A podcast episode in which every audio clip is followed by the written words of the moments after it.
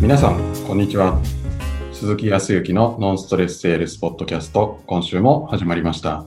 ナビゲーターの山口です。鈴木さん、よろしくお願いします。はい、よろしくお願いします。ね、もう、ちょうど、まあ、時期的には夏は後半に、こ暦的にはなってきていますが、まあまあ、連日、ね、最高気温が何度を記録し記録してとかね、暑い日が続きますけど、暑いですね。もう全国どこ行っても暑いんでね、はい。どこにいても変わらないような気もしますけど、もう本当にかれこれ、どのぐらいいるんでしょうかというぐらいに沖縄はいますが、やっぱり東京とか、東京、大阪、名古屋、いろいろと住んでみたりとか、もうお仕事ではいろいろ行きましたけど、暑い時期に。はい。沖縄も暑いですけどね。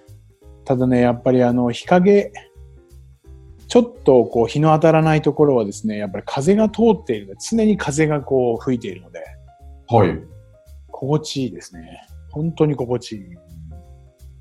この時期でも、真夏の時期でも。真夏の時期でも、はい、うーん、それいいっすね。本当にいいですよ。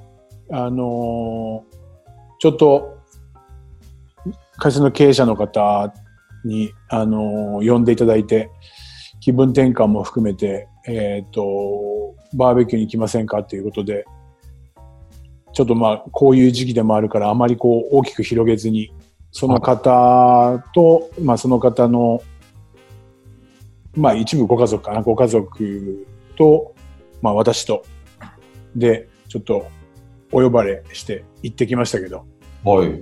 まあ当然のことながら風が吹いておりますんでね、うんえっ、と、日向は本当暑いです。さらにバーベキューなんかしますと、その火で、 上からも下からももう焼かれる感じはしますけど、はい。ただね、その横にポッと入って、日陰に入って、えっ、と、屋根のついているところで風通しのいいところはですね、ほんで風が心地よくて、はい。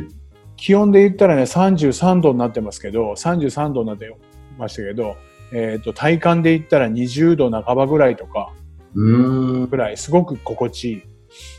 うん。ははい。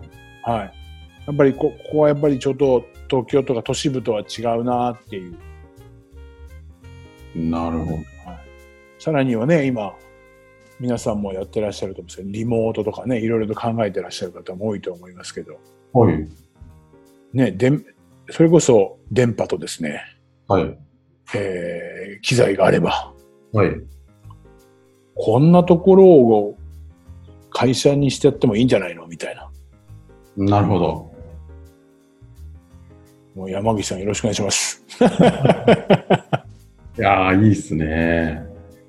でね、やっぱりね、広く取れるのと、おー自然もありますから、気分転換とか、仮にたまに集まるときには、こう、定期的にたまに集まるときには、そこで研修とかね、ミーティングとかっていうことも、することもできるでしょうし、はい。そういう意味では非常に、今、一部ではいろいろと言われていたりとかしますけど、その、ちょっと地方に移転してね、うーん。はい。それも本当にありだなっていうものを実感しまして。そうですよね。で今回のそのバーベキューの目的はもう一つありましてね、はい。そういうことができるかどうかを検証してもらいたいと言われていて、ほう。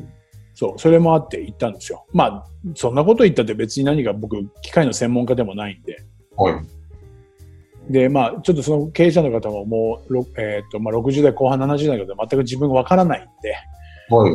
ちょっと使えるかどうかっていうことと、使うにはどういう機材とかが必要なのかみたいな。うーん。唯一でも分かったことがありました。はい。こんなこうラジオでいいのかとも思いますが、はい。えっ、と、皆さんご存知でしょうかあの、鳥でいう天然記念物、はい。ヤンバルクイナ。ヤンブルクイナ。知ってますあんまり分かってないです。ああ、さすが山口さえすいません。 ん。いやいや、いいんです。興味関心あるところは深く、ないところはどうでもいい。ここのぐらいの精神が必要です ね。あの、あの国の天然記念物、飛べない鳥がいるんですよ、ヤンバルクイナって。あ、飛べないんですね。飛べないです。うんうーんもう見た感じは普通の鳥なんですけど、はい。いわゆるあのダダチョウみたいなでも形はダチョウじゃないんだけどねお飛べい。ない鳥がいるんですよはい。それでそそこで発見されてまだ3040年ぐらいじゃない発見されて、はい。うまあ、それまでもいたんだけどあの気づいていなかったらしいですけど皆さんがね、ーん。あ、の天然記念物とかって他にもいいないっていうことすらも知らなかったみたいはい。な、はい、そうそういう自然のいっぱい残ってるところにいたんですけど、そこでですねあの分かったことはですね、えーソフトバンクさんちょっと弱かったです電波が。電波が。なはい。はい。電波良かったです。でね、実際にそこには別荘があったんですけど、電気は入ってるんですけど、うーん。電気はと来てるんですけど、えはーい実は水道が来てないんですよ。ああ。だら。から雨水を溜めての、おーでっかいやつ、でっかいこう、亀みたいなのと、はい。あとは飲料に関しては全部買ってこないといけなかったりとかする。うーん。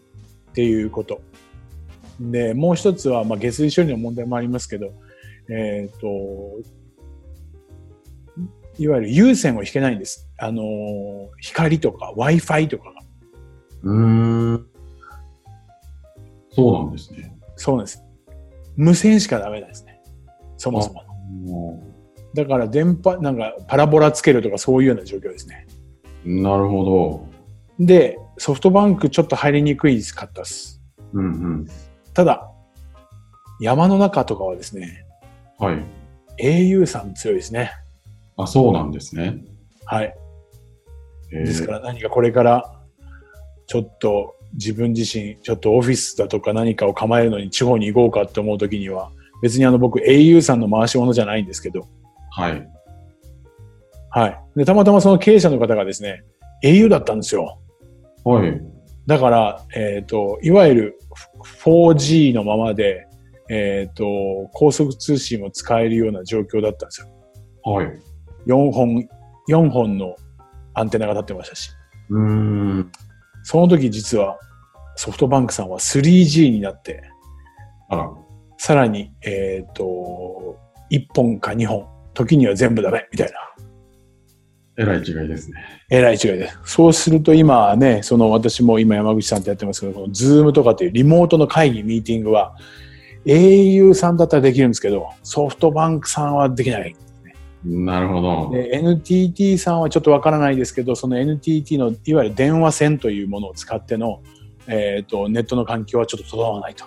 うーん。いうところが分かっただけでもすごいなと思いましたけど。うんうん。なので、まあ、次回以降そこでやるらしいですけど。そこをなんかオフィス的な場所として使うってことなんですかはい。その経営者の方のオフィス的な場所。他にもちょっと自分で農園みたいなことをやって、自然、えー自然の体験をしたりだとか、そういうもので何か貢献したいというのもありつつ、うーん。はい。ただ、その今やっている会社のミーティング等々も参加したいし、はい。というところもあったので、まあ、これで整うんで、まあいいかなっていう感じですけど。すごい。なんか、ご年配の経営者の方ですけど、すごいなんか今風な、あれおですそうでしょちすょごいものすごく今風、あすごくいい感じで、あ。はい。僕はリフレッシュもできましたし、新たな気づきもいただけたんで、非常に良かったなと。素晴らしい。そうなんです。そういう方から学ぶことも多いなと思いましてね、はい。最近思ってはいますが、まあまあ、その中で本題ではないんですけども、今も、こう、やっぱりこう、皆さんもこう、いろいろと今、なかなか行動ができないっていうか、営業とかができない中で、はい。皆さん多分いろいろと考えて、うんえーっとまあ、中にはねちょっとどうしたらいいんだっていうことで考えが止まってしまっていらっしゃる方もいるかもしれないですけど、はい。まあ、ちょっと今日はその少しポジティブに考えていてよしせっかくだから、まあ、こうこういう方も多いと思うんですよ。こういう時期だから今動けないんだったらどうやったらいいのかとかって何かこう仕組み立てたものをちょっと変えてみようとかうん作ってみようとか、そういうふうにどうしたらいいかっていうことを考えよううん。そういう仕組みを作ろうみたいな風に考えてらっしゃる方も多いと思うんですけど、はい。どうですか山口さんを含めてですけど、山口さんの周りにもそういう方たちいらっしゃらないですかそうですね。今の間になんか新しい集客の仕組みを作ろうとか、うん。なんか結構新しいことやられる方はちょこちょこいらっしゃいますね。うん。そうですね。結構やっぱり考える時間ができているので、うん。これはあの、毎回言うようですけど、人間の行動の原理原則で言うと、人はその思って考えて行動して結果という流れですので、はい。で、今、その思いはあるんですけど、お行動なかなかできないんで、その間にある考えるっていう時間は十分にできている、あの作れるので、はい。いろいろなアイディアとかいろんなところがこう考えついてると思うんですね。自分の思いに対してね。うん。考えっていう。はい。皆さんいろいろ考えて、時にはもう一回トークスクリプトをね、会話の流れとかっていうのをちょっともう一回考え直してみようとかね。作ってみようとかね。仕組みをね。なんていうことで。時には新しい何か本を読んで、これだと思ったらこれを形にしていこうみたいにね。うん。うんいうふうに。まあ当然のことながら目的はお客様の問題だとか課題だとかというそのいわゆるニーズっていうものをきちっと明確に引き出して、はい。そしてお役に立つ。結果売り上げが上がったり成果につながるみたいなところを目的にしてると思うんですけど、はい。うんそれで作ってると思うんですけどね。うん。そこで出てく出てくるのが、実はその結果というものというか、そこで実際にやってみると、うまくいく人とですね、はい。うまくいかない人、うん。二手に当然分かれてくるわけですよ。はい。もうそんなお話なんですけど、うん。皆さんも経験あるかもしれませんが、僕も経験たくさんあるんですけど、はい。それこそ、この仕組みだとか、これで、これで自分は変わるみたいに本を読んでですよ。当時営業やってて、このやり方だみたいに、はい。なんか気づいちゃって。で、自分なりの形にしようと思って考えて、はい。よし、できたと思うんですけど、もうやってみるとですね、全然うまくいかなかったりとか、うん。あ時にはやる前に自信がなくて、結局やらずに終わっちゃうとか、はい。っていう、その、いい結果は想像していったりとかするんだけど、なかなかそれが想像通りにいかないみたいな。はい。そんなこと経験ありませんかみたいな感じなんですが、うん。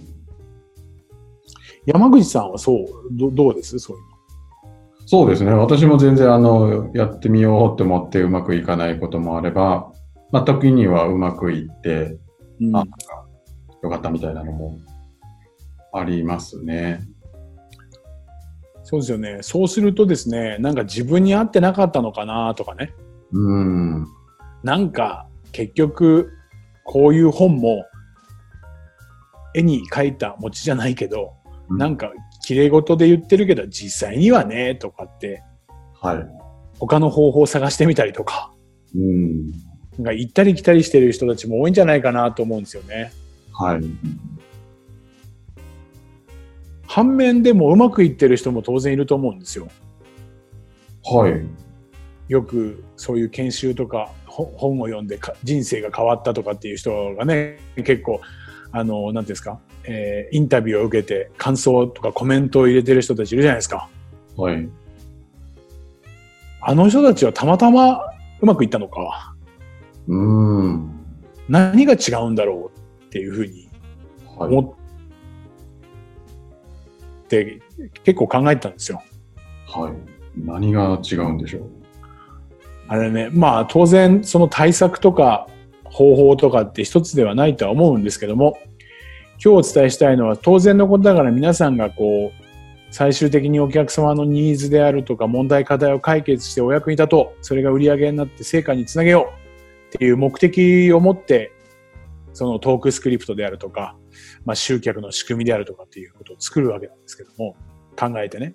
はい。ただ、どこかで目的がですね、そのトークを作ること、うん。仕組みを作ることっていうことが完成形になってしまって、そこで、その次の段階として、具体的にその作った仕組みをどうしていったら最終的に成果につなげることができるのかといったところまでを具体的に考えている人と考えてない人に差が出てくるんじゃないかなっていうふうな結論付けてるんですよ。うん。なんとなくわかります、山口さ。そうですね。なんかもうちょっと詳しく、ど、どのポイントで、多分皆さん何らかは考えてるようなんうんですけど、どう考えたらいいのかとかがあるんですかね。はい。まあ、かそうですね。えっ、と、ここは今質問型で、えーはい青木先生もね、そのトークスクリプト、トークの流れをね、作って、それで、えっ、と、やってみてください。って言ったら、必ずうまくいきます、みたいにね、言っている。確かにね、僕もありがたいことに、その、まあ、うまくっていうか、結果にはつなげているとは思うんですけど、まあ、最初からうまくいかなかったでしょだけどね、面白いもんで、えー、と何かでいうとそう少しお話をするとそのトークスクリプトというそのトークができてしまったことが完成形になってしまってそれがもう一つのゴールみたくね一つ仮定しちゃってるんだと思うんですよ頭の中で。うーん。それをだから一回は嬉しいですしやっぱ使ってみるんですけどはい。それっていい結果になるとななることもあると思うけどどどうですかなると思います山口さん。うん、まあなんか新しいことして、すぐうまくいくは、あんまり私経験上ないですね。まあないんですよね。はい。だけどね、僕その時ね、その当時ね、当時、なんかできたことが嬉しいから、もうこれを使えば、魔法のトークみたいに思って、はい。絶対みたいな、もう、高揚感というか、うウキウん。キしながら使ったのを覚えてるんですよ。他の仕組みもやったからね。他の、要は営業の方法みたいな。はい。ブライアン・トレイシーさんとかね、っていうやつもやりましたけど、あー。はい。はい。ものすごくもう、ポジティブに行動するんですよ。はい。これ自体がもう全てが成功しているみたいなふうに思ってるんですよね、うん。僕自身は。はい。だけどまあ考えてみれば山口さんってそうそううまくいかないですよね。ね。行くと嬉しいんですけど、なかなか。そうですよね。そこで何かというと、おーまあ別にうまくいくためにやってるんでね、はい成果を上げるためにやってるんですけど、それが完成したことによって成果が出るっていったところに結びつけるのではなくて、はい、要は完成したことに対してどのように行動していって具体的にどのように行動していって成果に結びつけるのかっていうここをもう一段階考えていける人といけない人で差が出てくるっていうんじゃないかなというふうに思ってるんです。うん。そう。それは何かというと、一つは心づもりとして、これは完璧だ。こういうトークでこれで問題はない。この時点では。はい。ただ、これがうまくいくかといったところに関しては検証してみなければわからない。うん。じゃあ具体的にどのように検証するのか。はい。まずは1回目。失敗して当然だから、まずはとりあえず使ってみて、その時にどんなところがまずかったのかということをちゃんと終わった後に書き留めるようにしようという行動を考えたり。うんうんでさらには、それをもとに次にもう一度トークをおー少し修正をすることも検討しなければいけない。それをもとに次の行動を移さなければいけない。というように行動を考える。うん。うん。というような具体的にその先の行動をもう少し明確に考える。さらには、もっと細部まで考える。このトークを使うために、これトークは出来上がったけど、じゃあ具体的にお客さんのところに行ったらこれをただやればいいのかと。ではなく、まずこれを活かすためには、表情を柔らかく相手に、まずは挨拶から始める。ということで、入っていくというのは具体的に第一歩の行動を考えるはい。みたいにより具体的にその完全にうまくいくということで入って行動して結果だとうまくいかないとダメになっちゃいますけどうまくいかないぐらいのつもりその時にはどういうふうにしていったらいいのかっていったところまで具体的にちょっとか行動をいわゆる結果を0とか100とかではなくて、まずはどうあれ、良かれ悪かれ、ちゃんとこれをやることによって検証しして、次につなげていくっていう行動までも考える。うん。ここできてる人とできてない人って、いるんじゃないかなと思うんですよね。はい。今の説明聞いて、なんか、どう感じます山口さん。そうですね。なんかやっぱ、自分もうまくいかなかった時って、それが手に入ったらもう、なんか、大丈夫な思い込みで、結構そこで止まっちゃった気はするんですけど、うん。ここからやっぱなんか自分にこうチューニングというか、うん。まあ、最初から全部うまくいかないという前提で進めていくと、まあ、ちょっとずつ成果が出だしたりみたいなのはなんか経験上あるなと思って、は確かにその違いは結構大きいなと思って聞いてましありがとうございます。た。これね、なんか、業種業態とか、もう業種業態じゃないな、えっ、と、人によってはそれが普通だったりとかする人もいるんですよね。はい。えっ、とね、今で言ったら、このコロナっていうところで言ったら、研究者とかね、研究をする人、はい。これできたと思うわけじゃないですか。これで、なんかこう、薬ができたって思うじゃないですか。はい。完璧だってこの計算上、この配分はみたいなところで、まあ、ある程度できたと思うじゃないですか。はい。それで、臨床試験にかけて、いろいろ実験するじゃないですか。で、さっき説明したように、できたこれでいいと思って、全然反応が悪かったら、ダメだって落ち込むじゃないですか。はい。そうしたらもう終わりじゃないですか。うーん。だけどやっぱりあの科学者の方とかって、もういわゆるトライアンドエラーの繰り返しじゃないですか。最初から全部が完璧だと思ってなくて。ね。あの、エジソンも野口秀夫さんもそうだったらしいですもんね。失敗して当たり前だと思っているから、うーん。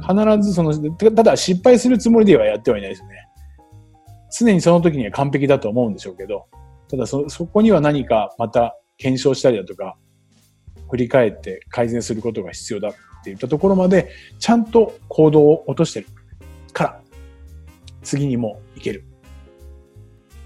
ということで、少し、はえっ、と、気持ちをこう、切り替えていって、具体的にどうやっていこうかっていうことをせっかく今考える時間があるので行動の部分も細部まで考えるはい。ということをしていただけたら今後ね、えー、と当然人間皆さん頭がいいですから知恵は出てくると思いますんで、まあ、当然薬だとかそういったものもないしはうまい付き合い方とかっていうのも絶対出てくるでしょうからそこの時に自らが行動がきちんとできる時にはちゃんとそうやって前向きな行動ができるようにぜひ準備をしていただけたらというふうに思いましたとはい。今日はこんなところでございます。ありがとうございます。はい。では最後にお知らせです。ノンストレスセールスポッドキャストでは皆様からのご質問をお待ちしております。えー、ポッドキャストの詳細ボタンを押すと質問フォームが出てきますので、そちらからご質問いただければと思います。